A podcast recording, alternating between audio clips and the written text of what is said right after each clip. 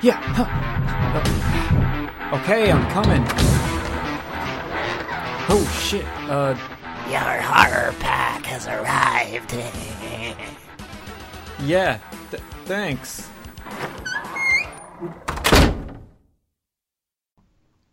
Hello, everyone. Welcome to the unofficial Horror Pack podcast. My name is Jerry, and I am joined by the greatest person to live yesterday, Carly. Oh, please. You know what I did say today, though? I was like, yesterday. Yeah, I was kind of like, huh. I don't know if that's a compliment or what's going on, but yeah, yeah. whatever. I just said it. Either way, we are back once again with a new horror pack. We've got November's horror pack, so we're about to we're about to bust that out and go through it. Um, but before we do that, Carly, how you been? I've been all right. I've been all right. You know, just working, watching movies, same old, same old. School's been driving me crazy. Like just trying to get all my homework done, and I want to watch movies, but I have responsibilities. But other than that, I'm surviving. How are you? Um, I'm pretty good. You know, I'm, I can't complain. I guess I'm getting ready for Christmas, buying presents and Oh yeah, that too. all that jazz. Been watching a bunch of uh, giallo horror films. Nice. So it's been pretty good. So um, I don't know if you saw this. Um, so you know I, t- I talked last time how uh, there's the pop up pack that Horror Pack does. Yes. So they just sent out an email that now is saying it's no longer a five dollar membership per month. Membership is now free. So, which I mean basically means I guess you don't get that five dollars free in shipping. So now there's less of a risk. Literally, there's no reason to not be signed up for Horror Pack or for a pop up pack because there's no membership. So you literally will just get an email that says pop up packs open for thrillers. Go check it out. And if you see some movies you want, go get them. Um, they did a um, sale for Black Friday where they did a bunch of like three and four dollar Blu-rays, and I picked up a couple in there, mostly comedies. I picked up like Zack and Miri Make a Porno and Easy A, plus like I, Robot. Nice. So I mean, they were like it cost me like less than twenty dollars, and I ended up picking up like four or five movies. Yeah, I mean like three dollars, three or four dollars for a Blu-ray. That's pretty good. Exactly. So guys, get up on Pop Up Pack now that it's free. It's definitely worth checking out because even if a week goes by where you don't buy anything, you're not putting any money in. It's completely risk free now. It's amazing. So, without further ado, let's get into November's horror pack. Over, Yes. over, overall, I had not seen a single movie in this horror pack. Had, had you seen any of these four before? No, I hadn't. And like I did my unboxing video for YouTube and well, like usually I do the unboxing and I feel very knowledgeable about at least like one or two of the films, but I felt like an idiot because I was pulling them out and I was like, "Oh, don't know anything about this one. Uh, don't know anything about this one." So, yeah, I I'd never seen any of them. Yeah, I'd um, I I had heard of two of them, and then but I didn't know much about them, and then Yeah. two of them I had no idea. So let's go into it. So the first one we're gonna take a look at is The Barber, starring Scott Glenn. I know nothing about this movie. You?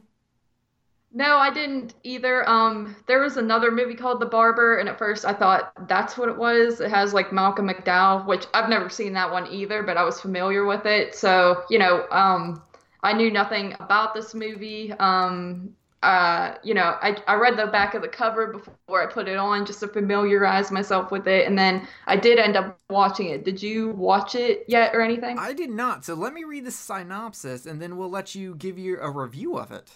All right. So, he was seeking revenge. He found true evil. Eugene Van Win- Wingard? Wingard? I don't know how to say that.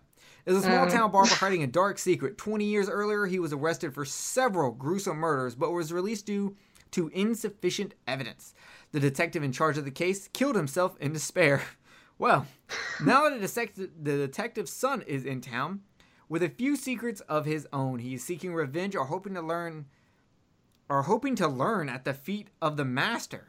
Through the film's myriad twists and turns, you'll realize there's much more to evil than you could imagine. Okay, oh, I'm very interested in a review of this now.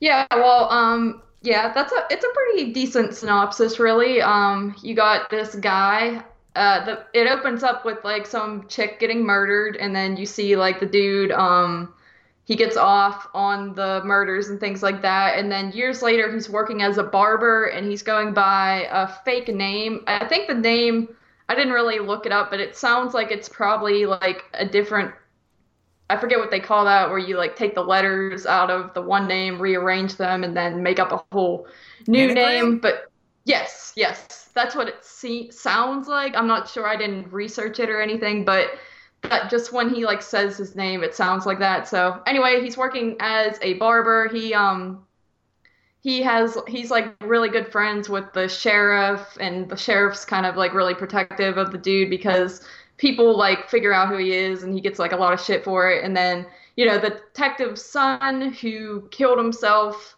when the detective dude was a little boy um the you know the little boy's all grown up so he comes to he um seeks out this guy basically. He's kind of obsessed with the case. He's like researching where this man is now and then he finds him at that barbershop and then he's basically like begging him to teach him his murderous ways and things like that and it's really interesting because like the barber dude kind of just takes him around and shows him techniques on how to like lure girls into cars and things like that and it's just like really creepy because it seems very realistic and i can't really say too much more because there's a couple plot twists type deals going on in this movie and i don't want to really give them away so it's kind of hard to talk about but i thought it was a pretty good movie overall. Um, it felt a little bit more like a crime type mystery film than a straight up horror film but it definitely has like the horror elements to it and uh,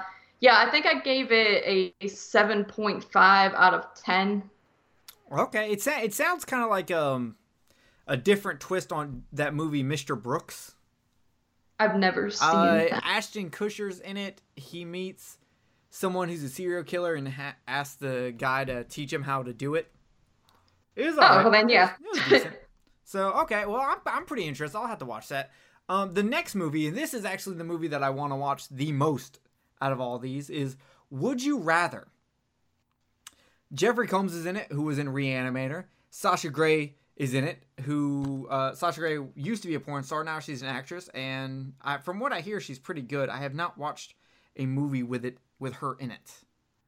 So yeah, she was pretty good. She was pretty good in it.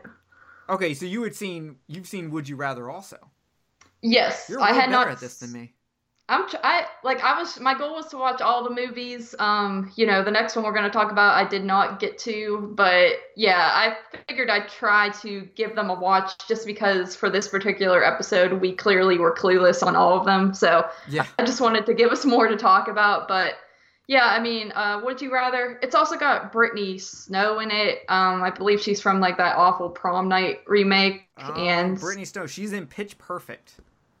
Uh, yeah, that too. I'd never watched that, but um, yeah, she's um, she's like the main kind of character in this movie, and she's all right. I feel like she's not that great of an actress, but besides that, like I really enjoyed this film. Um, you know, the plot's basically like Brittany Snow's character. She's struggling because her brother has leukemia, and the parents are both dead. She says something about an accident at the beginning. You don't really hear exactly what happened, but you assume the parents just died in a car accident, and now she's kind of burdened with taking care of her brother and you know he's like actually dying he needs a bone marrow tr- transplant she can't get a job like she applies places and isn't getting hired so um she finds this dude who's basically a bajillionaire and he's like hey you could do this just come to my house and i'll show you it's like a game we play where you can have a chance to win all this money to put yourself through school and get we would also get your uh, brother like a donor and just like make all your dreams come true basically so she goes to this house and there's a bunch of other random people there like uh, John Heard's in this movie too, and um, Sasha Grey, of course. I think that's the only actors I'm familiar with. And then um, just a bunch of other random people who also want the money or something for one reason or another. And their game is to play Would You Rather, and the Would You Rather game is basically just like a terrible game where it's like they have to say like would you rather do terrible things to this person or terrible things to yourself and Oh, then wow. basically the winner is the last one living so it Yeah. gets very dark very fast. Um, i thought it was a very fun movie overall um, kind of you know dramatic very intense very intense and suspenseful. Um, jeffrey combs does a great job. Uh, sasha grey she doesn't really have a big part in this movie but at the same time i think she really sells it the character she's playing. And uh, yeah and then it's got a pretty um, great ending not great but like terrible ending as in like you, you know it's like a messed up type of ending Oh. to it so um overall i gave it an 8.5 out of 10 the only issue i had was kind of like with character development you don't really find out why some people are at the house and i kind of wanted to know more about other people's backstories but overall pretty good film Gotcha. I think in I wouldn't I wouldn't go play that game. I would just either do porn or go into prostitution. To be honest, like even if like I'm straight, even if I had to do like like gay porn or something, I think I would just go do that instead of like what looks like on the cover someone getting a razor blade to their eyeball. well the thing is they don't know that this game's to be fucked up Oh, before they, they don't know. Okay, they don't know. yeah they are literally they're literally just like kind of tricked into this well you know they're told it's a game but they're not given the exact basis of it and then they're kind of stuck doing it so you know porn wasn't really an option No, well, fair enough. Um, well, well, I get, when they get in there, are they locked in there? um there's a bunch of dudes who basically have guns and the doors are locked so Oh, they're okay, they're well. kind of effed Shit. Yeah. Okay, not much of a choice there. yes So, our our next movie is Maggie, which has Arnold Schwarzenegger in it. I heard about this coming out. I did not watch it. One, because I don't really care all that much about Arnold Schwarzenegger, because I'm not a big action guy, and two, I'm I'm not a big zombie guy. I like um, and if I'm gonna watch zombies, I don't like new age infection zombies. I like um like Italian zombies, all dirty and stuff. yeah And this, and this Yeah. is the one you hadn't seen. You've not seen this one, right? No, and I yeah, I completely agree with you. Like where I don't like zombie movies and Arnold Schwarzenegger, like yeah, I'm not an action person either, and I don't know, I'm just not a big fan of the things he does. But um, yeah, uh, yeah, I'll definitely watch this movie though, just because I'm weird about I have to make sure I watch every movie in my collection, or else I just sit there and like OCD kicks in and it's just crazy. So I'll definitely watch it probably like in a week or so. But yeah, it was the last on my list really. Yeah, so a teenage girl becomes infected by an outbreak of a disease that slowly turns the exposed into the walking dead. During her transformation, her loving father stays by her side, burdened with protecting her from the outside world and protecting the outside world from her. It kind of sounds like the ending of Shaun of the Dead when he just had his buddy chained up in in the shack out back and was playing PlayStation with him. I'm gonna be that person and say I've never seen Shaun of the Dead either. Wow. I don't like zombie movies, but sh- if you like horror comedies, it's literally one of the best horror comedies ever. Fantastic. I hear like I hear so many mixed opinions on it. Like some people think it's so overrated, and some people think it's the best movie in the world. So like I definitely have to watch it, but you know, it's it's definitely good. I like it. I can definitely see how people don't. If you don't like horror comedies, you're not gonna like it. If you don't like dry British humor, you're not gonna like it. But even well, even then, it it, it kind of dwells into some non-dry humor also. But for the most part, it's still dry humor. So I don't know if I'll ever watch Maggie. Maybe we'll see what happens. I'm not. I'm just not a big zo- zombie infectious fan. But I don't know. You mm-hmm. listeners out there, tell us. Maybe we should. Maybe we need to watch it. Yeah, I've heard it's pretty good. And that synopsis, like it sounds better. Like it sounds like it would interest me a little more than other zombie films because it sounds kind of unique. But I don't know. I'll just have to see.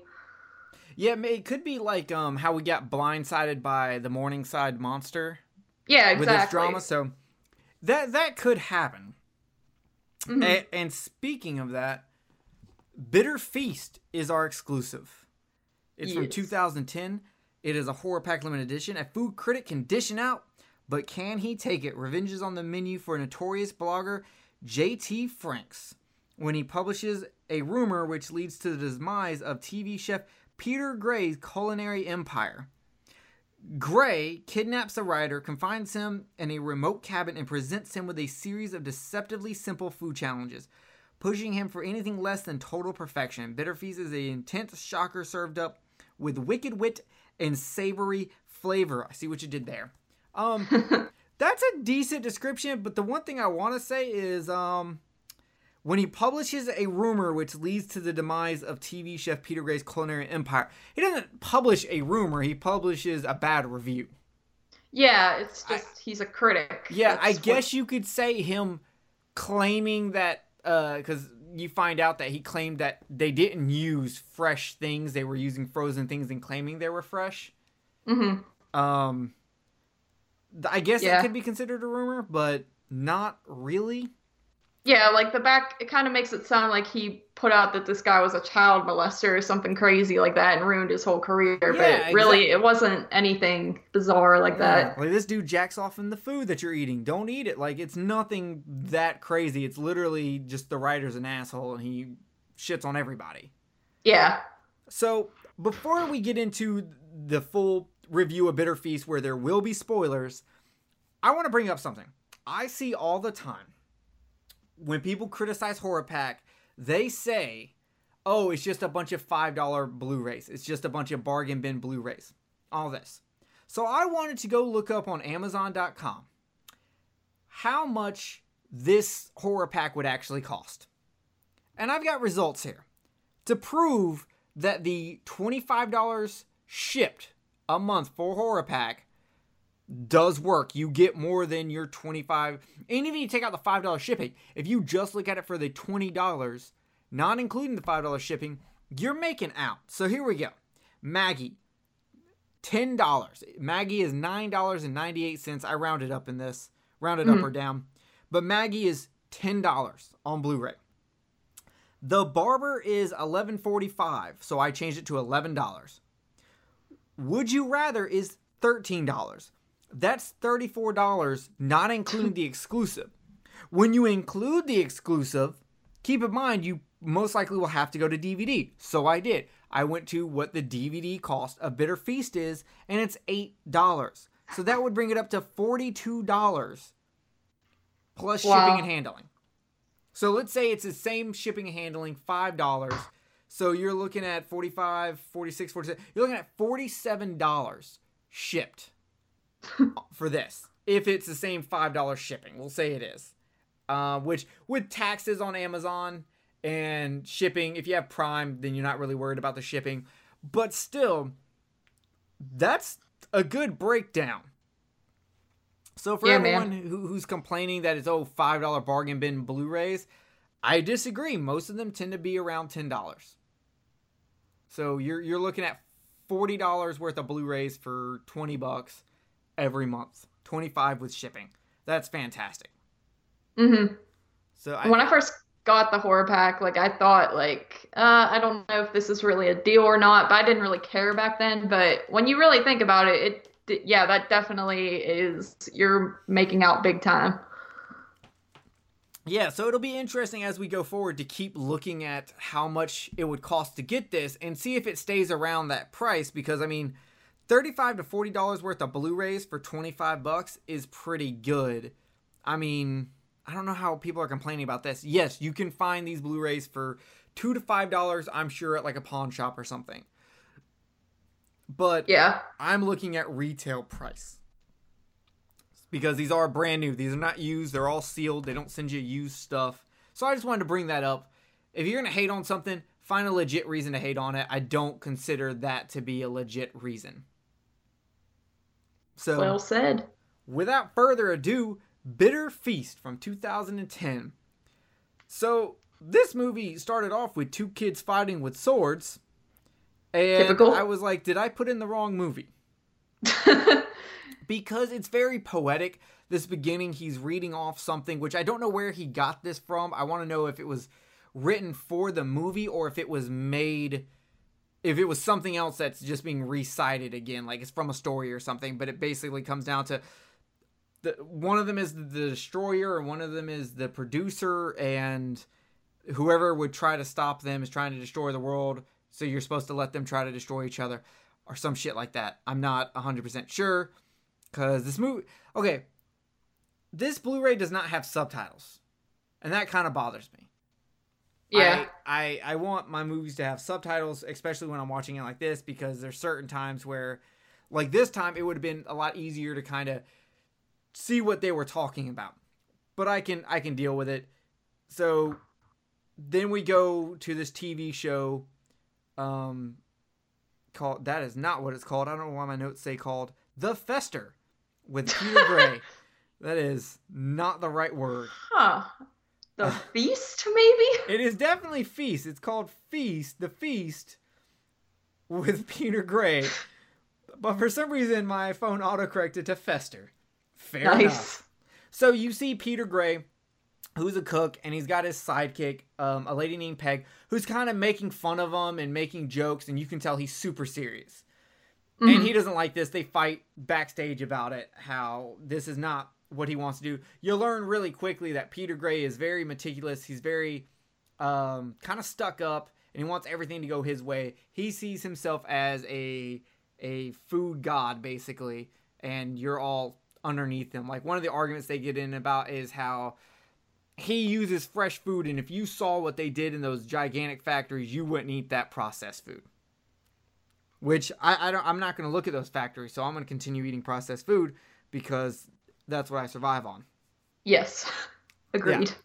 In fact, like as you, I remember you messaging me and saying as you watched this, it was making you very hungry.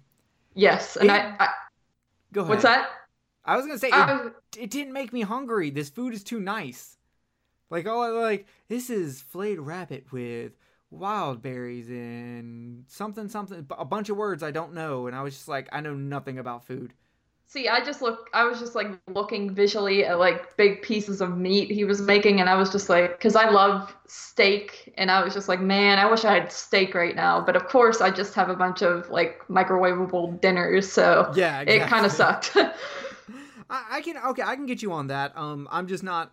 I'm not a big fancy food kind of person, so it didn't really get me. But yeah, watching it, I was just kind of like, man, I want something. I was just gonna eat Reese Puffs for dinner, but maybe, maybe I'll go and see about getting something proper for dinner now. yeah, treat yourself a little bit. yeah, exactly. So his uh, producer or director, I don't know, tells him that the ratings are going down, but Peter doesn't care about the ratings, and they get into a fight, and he says the show might not get renewed. He then goes to his restaurant where he talks to a guy named Gordon, who I guess owns the restaurant, runs it, and they talk about this guy JT Franks, who's a food blogger who is pretty much shit on everybody's food, even his.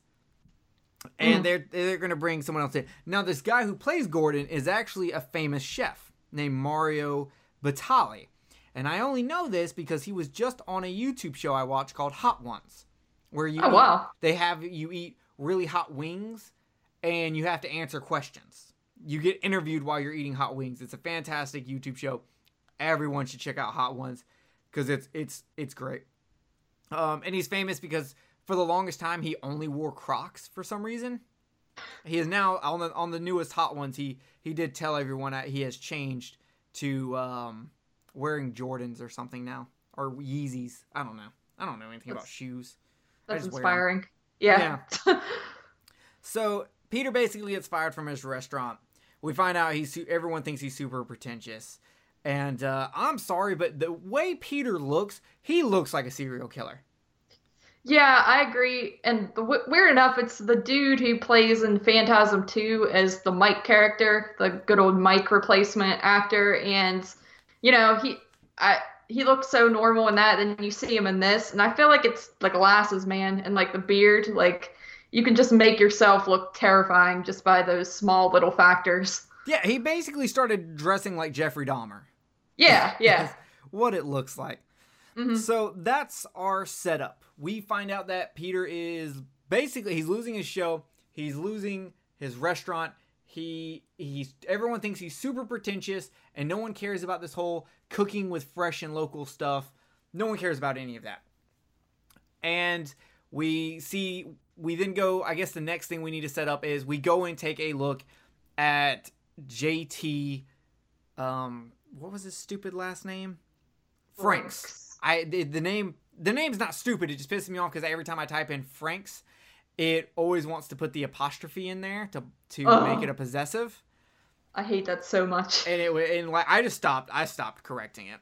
So. JT Franks is basically a guy who is bitter at the world, hates everything, and writes uh, shitty blogs where he shits on people. He he is a hater. He is the definition of a hater. That's how I picture all critics being, just like miserable in real life. Yeah, like I mean, technically we're critics because we're you know we're critiquing movies, but we And I am miserable, so Yeah, yeah, exactly. um, we suicide is a daily daily battle. Um, Yes. but basically the difference between us and him is he purposely just shits on everyone, does not try to find anything good. We try to find the good. Hmm why would I want to waste my life just being negative? If there's negative things, I'm going to point it out. If there's positive things, I'm going to point it out. And I want to find the positives in this whole sea of negative that we live in. exactly. And this movie is a prime example of there are way more positives than negatives for this movie. Mhm. Eh, eh, this movie surprised me because it's such a a, ba- a battle of different characters. You at first you feel so bad for Peter Gray.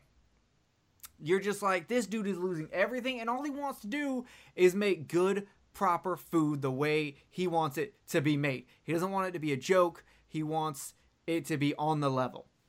And yeah, like I, go ahead. I was just gonna say, like I felt I did feel bad, like your that cooking show. It's just like the whole show is just a comedy act, basically. It's not like a professional cooking show. You got this girl just making a fool of him, and it's funny, but at the same time, you're just like, oh, this poor dude thought he was gonna be like this great chef, and here he is. Yeah. And then the chick also, she looks like a grown up, discounted version of uh Topanga, Topanga, whatever her name is from Boy Meets World. Topanga? Nice, like- yeah, Topanga. Yeah, she looks like that. I almost, I should have looked it up and see if it was her. But no, but she, I mean, she was a fine actress. Like, she did, like, her playing, her as an actress playing the role of another person who has to be on a show like that, she did perfect. And Mhm. so did he. Like, her jokes and the way he acted was actually really cringy at times Oh in yeah. the best ways. Like it was meant to be like that, and they played it. They played it swell.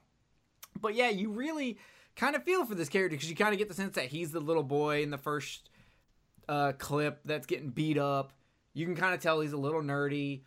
You know, I, I mean, obviously he's so ad- addicted to everything being so precise and meticulous. But th- you- then you go to JT and you're like, he's kind of a dick to his wife. He's a dick to everybody. He's a dick to that chick that's uh taking or not taking his order. She comes up when he's eating. He's like, "Is there anything else?" And he's like, "I would like joy, a dish, a bowl, whole trough of joy." And it's like, "Wow, dude, you're a you're a fucking dick. Holy shit."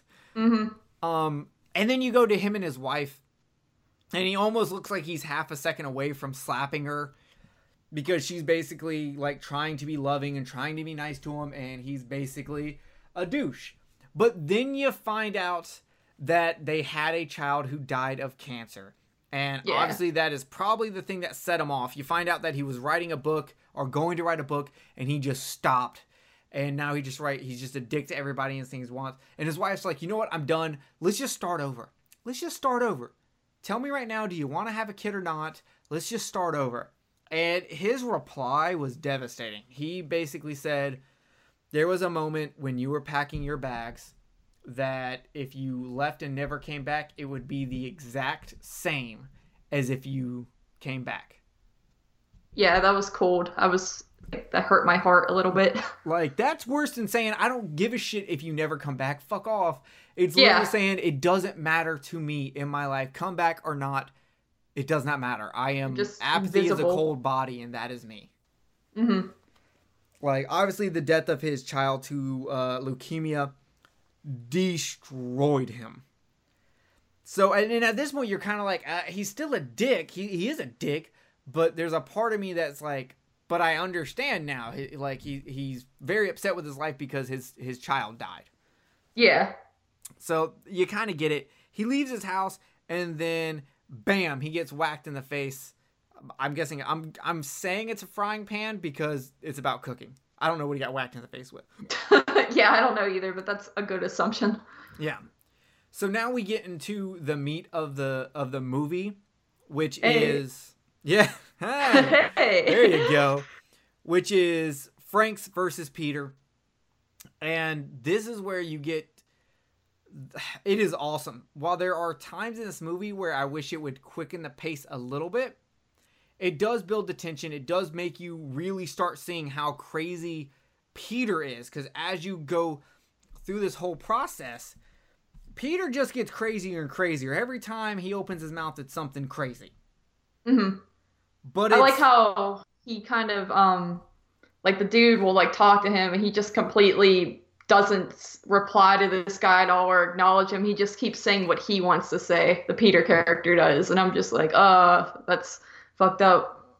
Oh yeah, he's just like telling him the rules of the water, and the guy's like Yeah. just like talking shit, and he's just completely ignoring it.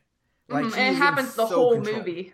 hmm Yes, he is calm and controlling this entire time. He, it's it's actually really frightening. Um, and then you, so basically, there's what three food challenges that happen. So, Yeah. Besides the water, I don't really consider the water one because he says the water is him teaching him the rules. He Mhm. wants him to understand that there are rules. Phase one, respect the rules. And that basically is him telling him, we're going to go down to the stream, you're going to get a bucket of water, and you're not going to drink the water until we get back. He goes down there, gets the water. On the way back, though, he sits down and tries to sneak some water. All Peter hits him with the, with his rifle, and all the water gets knocked over and spilled. And he doesn't get any water, and he gets tied to a tree with a chain and just left to sleep outside all night. Which, Which- suck. Oh, it does suck because think about one, you're in New York, and two, Yeah. you see Peter all the time with a jacket. yes, like, and I'm a I'm a cold person all the time. Like I am always freezing, so I just picture like I know how like you're outside and it just gets more and more cold, and I was just thinking like, man, that is torture. Yes. So, phase two, we go back to the basement, and phase two is learning empathy. As a critic, you have no emotional connection to your work. Now, I thought this was interesting because as we look at serial killers, a lot of times they talk about people lacking empathy. Mhm. And we later find out uh, during uh, test number two, when he's doing the stakes, that he Peter killed his brother. He stabbed him in the neck, which I mean, technically, it looked like it was self defense. So Yeah. that's whatever. And it's like okay, and I remember watching. I'm like, they better l- explain what happens with this legally. Like, you can't. I hate when movies like do something crazy and then there's no like real world repercussions, legality to it Yeah, they me too. they they kind of do. They, they he goes basically, I buried my brother and no one found him. And there's a part of me that goes, what are you like eight? You bear you like you're like eight and you buried your brother. You dug a hole, buried your brother, and no one found him. I just think like, and the kid's like covered in his brother's blood, and like I just feel like people would be suspicious of this kid, even though he is eight. I, I don't know. It just seems. I'm thinking I want to know what happened in his home life after his brother disappeared. Yeah, I really want to know also. Like, there's a like that's crazy. And to think that he did that and then he's trying to teach someone empathy is very very interesting. Yeah. That's just a very like I give it up to the writer who is also the director. That is actually really deep and really clever, and it really got my brain thinking about how how because the whole time Peter looks like he has when he's cooking, he looks like a robot. He doesn't Mhm. look joy, but when he eats, that's when you really see him go, "Oh, this is so good." Yeah. So it's very interesting. So back to this first challenge, he basically goes, "You wrote a shitty review about a breakfast place uh, called the Over Easy. So you said that they did not know how to make over easy eggs. Well, you're gonna make over easy eggs, and they have to be to perfection. If you break the yolk, you're not eating." So he, of course, starts cooking it, and he's doing it with his hands tied, and he breaks the yolk, and Peter's like, You're not going to eat. Well, he goes and just grabs the food anyway to try to eat it, and Peter grabs the frying pan that it was just on heat and slaps him in the face with it. Brutal.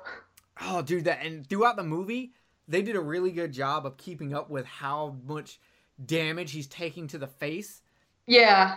And the cool thing about it is almost all the damage is on one side of the face, which really shows the Mhm. duality of it, hmm which I thought was interesting. And I'm sure there's some kind of like small psychological thing in there where this is representing some kind of like duality of each character. Because both of them like you're starting to slowly go yeah that dude's a dick. He deserves it to whoa whoa you need peter you need to chill out. You're coming a little crazy. I was on your side earlier and now i'm not.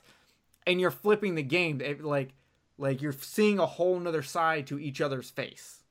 My thing is like this whole just thing, like this whole revenge story is just seems so bizarre, like compared to other revenge stories. It's just so weird. It's like this guy's on a cooking show and he got a bad review and now he's torturing the guy who gave him a bad review. Like when you actually think about it, it just seems very weird and it's almost like even though that JT guy is like a dick, I'm almost thinking like, oh man, he really he really didn't deserve this much to begin with to be like kidnapped and stuff like that. So I don't know. It's just it's just really a bizarre story when I like wrap my head around it. Yeah, especially when you break. If you just say, "Dude writes a shitty review of another person," and that person then kidnaps him, like, but Mhm. obviously, obviously he blames Franks for ruining his career, Right. which right. he didn't ruin his career. Uh, Peter kind of ruined his own career by not being able to adapt to what the landscape needed for his show, and everything is built around the popularity of his show. Yeah, he he's did it- too set in his ways in particular. Correct. He did it to himself, and now he's blaming Frank. Mhm. So it's whatever. We get an introduction introduction to a new character, a private investigator named Cooley. I think that was his name. Pretty sure it was Cooley. I just kept Uh, calling him PI. Yeah. In my notes, he was just PI. Um, and here we we we just get like a kind of introduction and kind of see that the private eye is like, well, I mean, you might have something against him. He called your venison burger a vasectomy scar. Mhm. So you might be a little pissed. We go back to another scene that kind of irritates me that there's no subtitles here.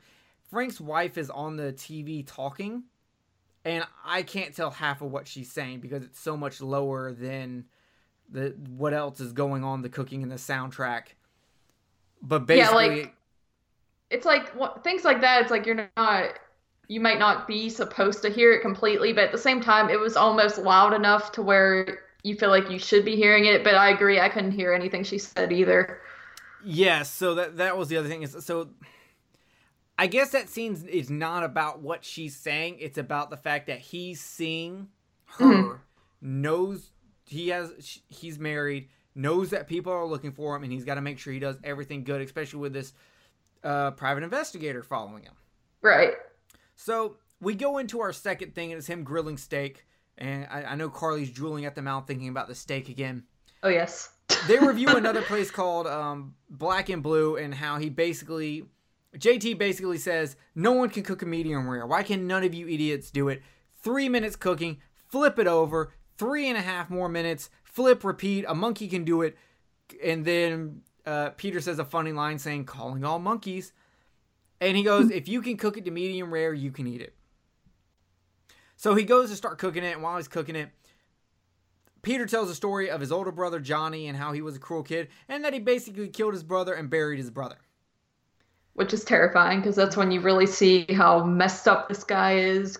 And you can just see like the fear in JT's eyes. He's just like, oh my god, like this- this dude's whack. The scariest part about it is he went his whole life never as far as we know never killing another person.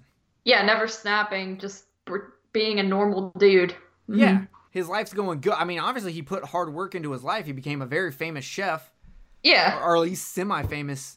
And then when it all came crashing down, he kind of put his anger towards a blogger, which who doesn't want to put their anger towards a blogger every once in a while? Exactly. Yeah, so he of course fucks up the steak. Steak is overcooked. He throws it out there. he goes over to say something to Frank, and Frank bites a piece of flesh off of his hand. Which yeah. never comes into play. I there's I actually have to say this. There's a few times where really small things I took notes on because I thought they were going to come into play, and they never, they never truly do. Mm-hmm. But they work so like you think it's going to be the one piece of evidence that gives the private investigator the hint because the private investigator sees the hand bite and goes, "Oh, what happened?" He's like, "Oh, I burned my hand." "Oh yeah, what'd you burn your hand on?" Cheese souffle. And then when he actually goes, when the investigator follows him and goes to his house, Mhm. like, and he's walking around in the dude's house, he finds cheese souffle. And then eats it. And then he and then takes a bite and he's like, "Oh, it is good." Then he leaves his straw on the counter, and that never play. That never. And they show the straw. That never plays a thing. You think that, you know, because when I when the scene first started and Peter left, I was like, "Oh, don't do it, Private Investigator Cooley. He is tricking you, hundred percent." Mm-hmm. And technically, uh, they don't really reveal whether he was tricking him or not. I'm still sticking with he he was. He saw him following him.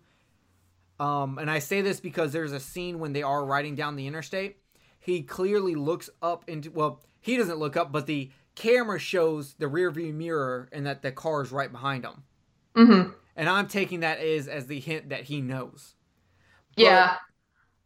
the cream cheese souffle does not turn out to be anything. He doesn't get caught in a lie or anything like that. The straw on the counter, nothing happens. Yeah, it's kind of just like suspense, but then it just drops. Nothing Yeah. major. Like there's like you know like the hand thing. Like okay, the detective saw it, and it led to that like tense scene of oh I burnt it cooking. Then he's like how was the souffle? And he's like delicious, and then all that. So like that's kind of eerie, but other than that, it's just like kind of ends. Yeah, nothing ever comes out of it. And normally I would be like, oh my god, they wasted all this time all this, nothing ever happens. But I don't I actually don't feel like it's a waste. It's it's not it was kind of cool because at the time I was like, oh, they're not doing some big like Hollywood trick reveal.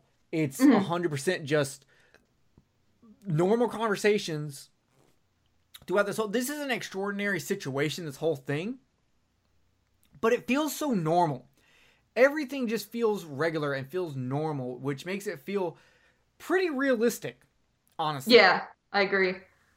the the tension's pretty good and you know the pi the whole time the pi is going through the house you're waiting to see if you're gonna see like a shot of peter behind him or something.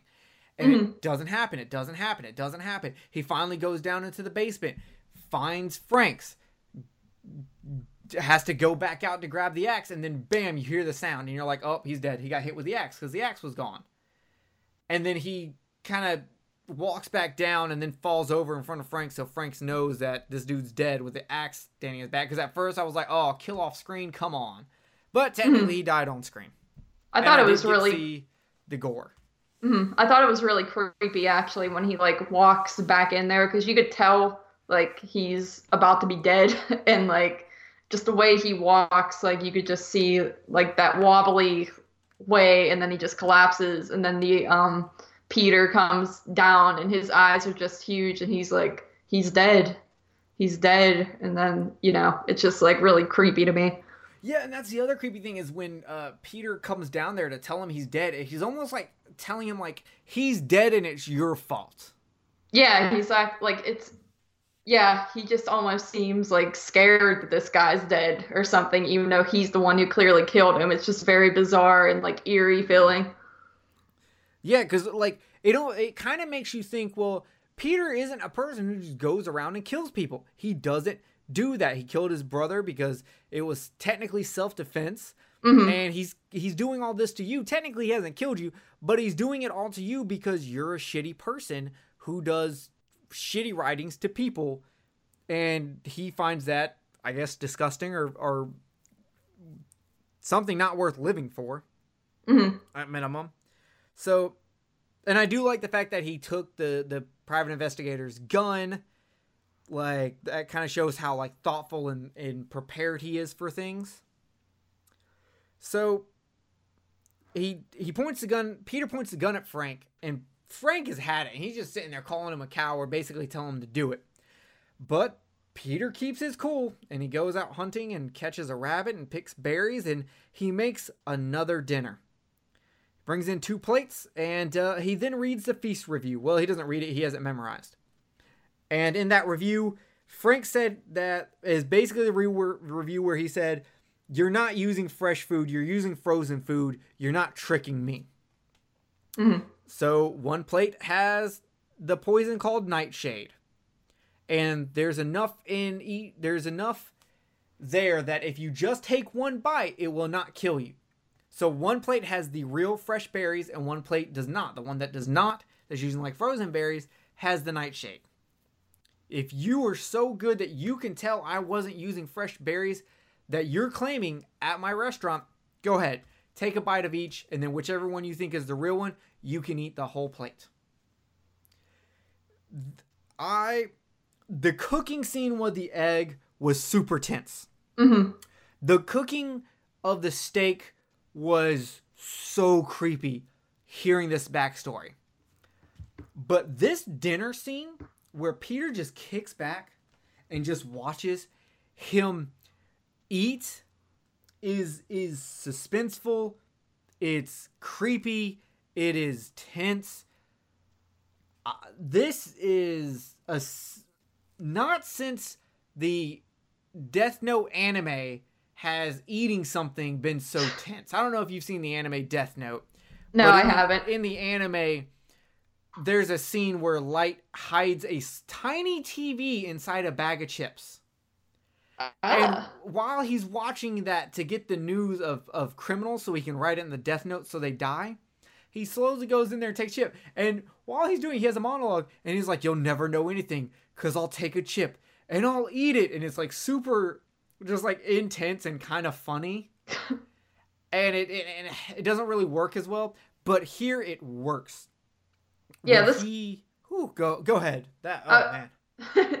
this kind of made me think of like um what's the movie Curse of Chucky when they're all eating the chili and you're just wondering what which chili has like the poison in it. That's kind of what this is, but it's a little more intense at this um in this situation because and you figure like the guy eating the food, it's almost like he's to the point where who even cares if it's poison? I'd rather die. So it's just like you don't know if he's gonna know which one is which or if he's gonna know which one is the poison and he's gonna eat it on purpose just to die or what's gonna happen. It, it's it's great.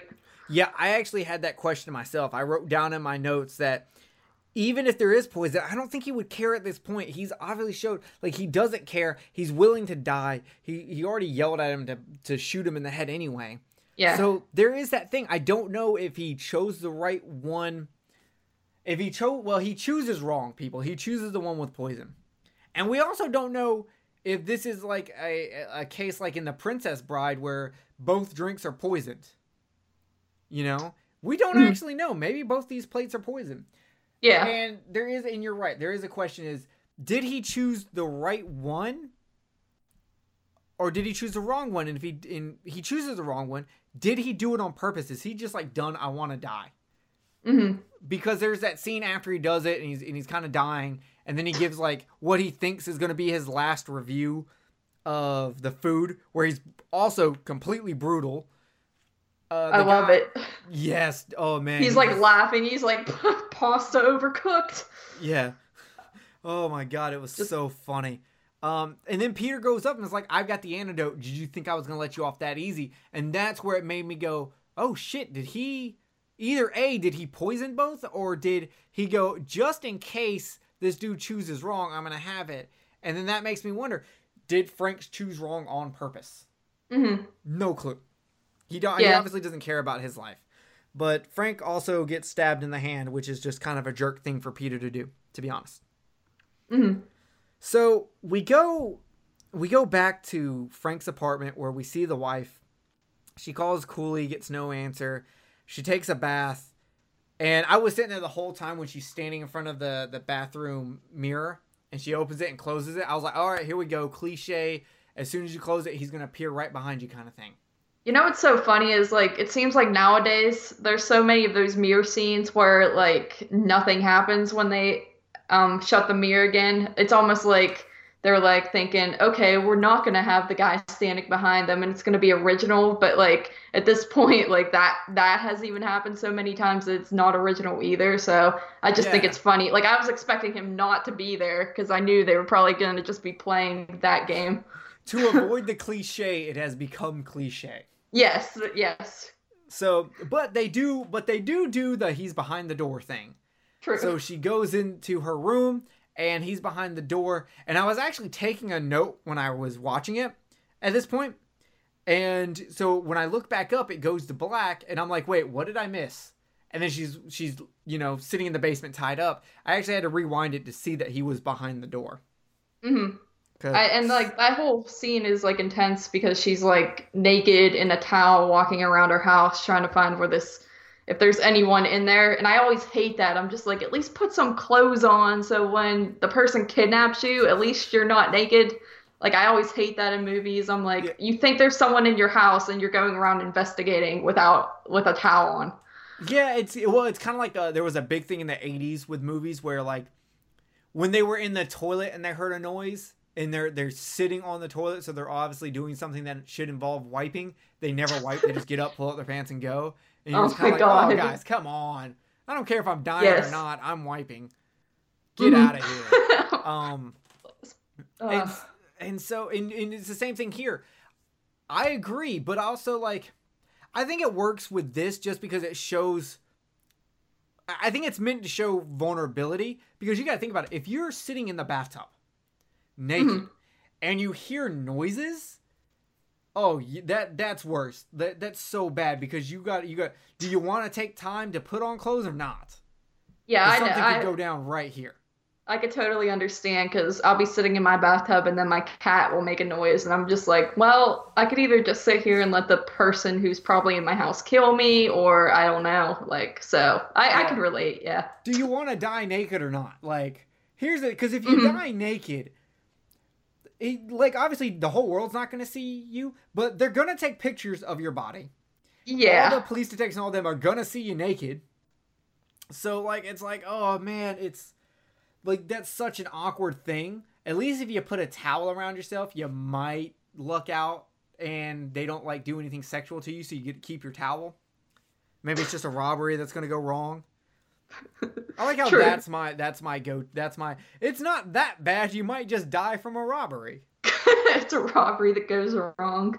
Yeah, people might not see your dead naked body. There you go. We got very off topic with this. Wow. Yeah, that happens. So Yeah. um okay. So now she's tied up down there and Peter is now super flipping out. And it turns out this just turned into the most dangerous game. Which if you don't know what the most dangerous game is, it's about a guy who brings people to his island so that he can hunt them. It's basically the same plot as John Leguizamo's comedy classic The Pest. Dude, every single every single title you've named today, I haven't even seen like the movie, so I feel like an idiot because I'm just like, ah, Well, you, I don't you at get least it. have to know like the most dangerous game. You have to know that, right? Uh, that, that- that- sure, yeah, that's the one with the dude. Well, you've And- seen. Have you seen David Fincher's Zodiac? Oh my god, no. Oh my God, who are you? You I need to watch know- that movie. Well, if Listen, like, it's, everybody hates me because I don't know movies because I rewatched a lot of movies growing up, but I would never like expand. So like I know like a lot about like some stupid movie, but I don't know a bunch of movies. it's. I don't know if it speaks to your credit or not, but it's hilarious. You know who, who the actor who replaces Mike from Phantasm Two is. but you don't know the most dangerous game, a literary classic. Like it's very interesting. yeah, Um Okay. fair enough. So the most dangerous game is is is a story about a guy who brings people to his island so he can hunt them because man is the most dangerous game. It's the most dangerous prey. So he sets him loose to so that he can stalk and kill him. And while that's happening, the wife finds a bit of broken glass on the floor. She uses that to cut her ropes. We go back to Frank running, and technically, I don't know if I didn't notice this. I only saw it because it was on IMDb. Apparently, the shots where Frank's is running downstream or upstream changes. Sometimes Oh. it's upstream, upstream, sometimes it's downstream. Yeah, I didn't notice that. I didn't notice it either, but apparently someone really pays attention to where the water flows, what Mhm. direction. I didn't notice it. I don't care. Yeah. But Frank is taking a seat, trying to chill, catch his breath, but he ends up coughing right as as Peter is there. So he goes running. Peter ends up shooting him. He but he gets back up and runs. At this point, the wife has gotten up and she's walking around the house. Now I got a question for you, Carly. Okay. In her situation, you've untied yourself. Yes. What is the what do you what in that situation? What would you do? Where do you go? I've untied myself. I would probably, I mean, do. There was. Was there an opening to the basement itself, or did it just go up the stairs There's the two openings. There's one that goes into the house and one that goes to the outside of the house. Now, we know that the one that is outside has a lock because the guy didn't Oh, break okay. the lock, he broke the chain. There's a chance that could still be locked, but she would have no knowledge of that. She probably doesn't even realize there are two exits. Mm-hmm. Okay, you that makes. probably don't know. So yeah. and I, I would assume it'd be safer to assume that, that there's one that leads into the house. hmm Um. Yeah. In that situation, I mean, I would probably obviously go up to the house, and then I. I don't know. I feel like. I understand she like wants to call the cops because she maybe is afraid. She doesn't know where the guy is. If he's he could be right outside the door, he could be in the house or whatever. But like I don't know. I feel like I would probably just bolt out the door and just start running. Um, I wouldn't bother with the car because I don't know. In all these movies, people assume that people leave their car keys in the car and they think they're just gonna escape, and it does not work like that. So I, I would probably just like I don't know, just run for it. I know it's like the middle of the woods, but I wouldn't waste any time in the house trying to call the cops, even though that would, because I don't even know where I am at that point. So it's kind of like, you Yeah. know, it would take a long time for the police to even find me. So I think my instinct would be to run, but who knows? I I'd be close to you. The one difference I would do is I would go to the kitchen and grab a knife, Yeah. a Okay. hammer, yeah. a mallet. So I'm Mhm. getting some kind of weapon. That's that would be my go-to. Now, obviously, we're not in the situation. We don't know what we would do because we'd be panicking and crying. Yeah, and I we'd have- always I always think I'm a genius and I always see these movies and pick them apart and I'm just like that person was so stupid but like in real life I'm sure I would probably cower in a corner and die but you know Yeah, I'd cry like a little bitch. yeah like get out of here. Uh-huh. Um, so yeah, she does call the cops, but you're right. She has no information. She there's a chance she doesn't even know who Peter Gray is or what he looks like. yeah true So she, I didn't she can't even be like, I'm at Peter Gray's house. Mhm. Nothing. um, so she runs out, and Frank runs into her, and he tries to calm her down, which takes what I feel like is forever. I'm just sitting here like, stop screaming. I know. He's gonna find where you're at. Mhm. And they do the dumb thing of going to the truck to see if the truck has keys. He even checks like above the the the what is that called? The flap up there. What is that even called? What's the name for that? would it be like I think I just call it like the visor because like oh, you put it visor. Yeah, that. I think yeah I guess that's what you would call it Yeah. So they go back in, they find the keys, um, they get into the car, they start driving away, and I'm like, oh my god, they're gonna make it. Nope. Shot to the head. Mm-hmm That's it. Frank is done. He gets shot, blown up. She runs out. He takes another shot at her. You know, he's talked how he's killed deer, so we know he's a good shot, and he is. And he goes up to her and he says something that I find super creepy. Oh dear, I am the destroyer. mm-hmm That just made me go like back to him and his brother, and like, yes, it was in self defense, but at that time, d- is that the point that made that that made him the destroyer, and he just never realized it until now. yeah it's very chilling and like psychological Yes. So now, here's the thing: she ends up stabbing him in the neck with a stick, so he dies kind of the same way he killed his brother. Did you like that ending? Um, I actually did because I just thought it was like a cool little like you know callback to like what happened when he was younger, and um, the only I didn't realize that was a stick that she grabbed at first. I was kind of like, what the hell object did she have in her hand? So um, at first I was kind of like, well, what the heck? But I don't know. I overall I liked it. Yeah. So I I think it's a fine ending. It's very poetic and all, but I would like to. Personally, I think I would have changed it, but I like darker endings, so I would have like this was a pretty dark ending. Like there's Yeah. a chance she die, she bleeds out and dies. We have Mm-hmm. no clue. No one knows that she's out there. Um, but I would have enjoyed it had she have died and the movie had ended on him like being like Peter winning, being alive, and everything. Like I that would have been such a cool dark ending.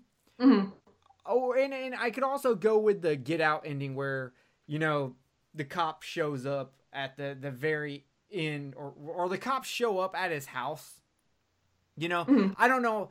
There would have had to be more information, like her saying I'm at Peter Gray's house or something like that. That they would have had to insert it earlier in the movie, which I don't think they would have been able to. So that ending is less likely, but I would have enjoyed if they would have went super dark. But I do like the ending. It is dark. It is poetic. It's maybe just a little too on the nose. Yeah, it's super like abrupt, and sometimes I don't like those endings just because I want to know what happened afterwards. But like for this one in particular, I kind of just like it because of just of the fact that she killed him the same way that he killed his brother. I just thought that was kind of cool. But yeah, like I could see what you're saying. Like and like I said, I don't always like the abrupt endings because I'm just like, well, did she get away or did you know what happened? She's in the middle of the woods. Like what what happened to her? Yeah, exactly. I'm assuming she bleeds to death. She bleeds out. Yeah, that's Honestly. a like it's a creepy location. It seems like there's just so much woods and like there's nothing around at all for like miles and miles. Exactly. It's it's the whole movie to me has really good atmosphere because it's always this mix of suspense and awkwardness that mm-hmm. plays out really well. And like I said, the duality of the characters and how your perspective changes halfway through the movie is amazing. I gotta say this is this is super well written, super well directed, super well acted. I really, really like this. I'm I'm coming I'm coming at an an eight for Bitter Feast. I like on the independent film market, I would give it an eight. It's like right under the scare house for me. Yeah, um, I agree. I really enjoyed it. I thought the acting was just great. Like, um, the Peter, just Peter and JT, they both did great in their roles. I just love how Peter keeps that calmness, even like right up towards the end. He's still got this just calm vibe to him, even though he's he's at the same time he's going slowly more into madness, but you still just feel like he can still hold a normal conversation on the with the outside world and that's just like really creepy to me. It seems realistic where you know you always hear those stories where like some dude kidnapped a girl for three years and kept her in the attic and no one knew because he's like normal on the outside. So it's definitely very realistic. Um like you said i like how jt you could just see how he's been beaten up and um both physically and mentally. I think all the actors do a good job. My only like small complaint is like you said earlier the pacing. I almost feel like it could have been cut down a little bit. It's like 104 minutes, which isn't horribly long, but at the same time I like some parts dragged just a tiny bit for me, but overall I thought it was pretty well done and I also give it an 8 out of 10.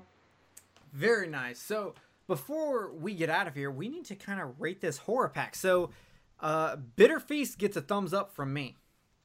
Me too. Okay. The Barber I've never seen, but after your review of it, I would I'm giving it a thumbs up. I want to see it. Yeah, I give it a thumbs up as well. That one's probably one that I wouldn't really re rewatch a lot, but like I thought it was pretty solid. So thumbs up on that one too. Okay.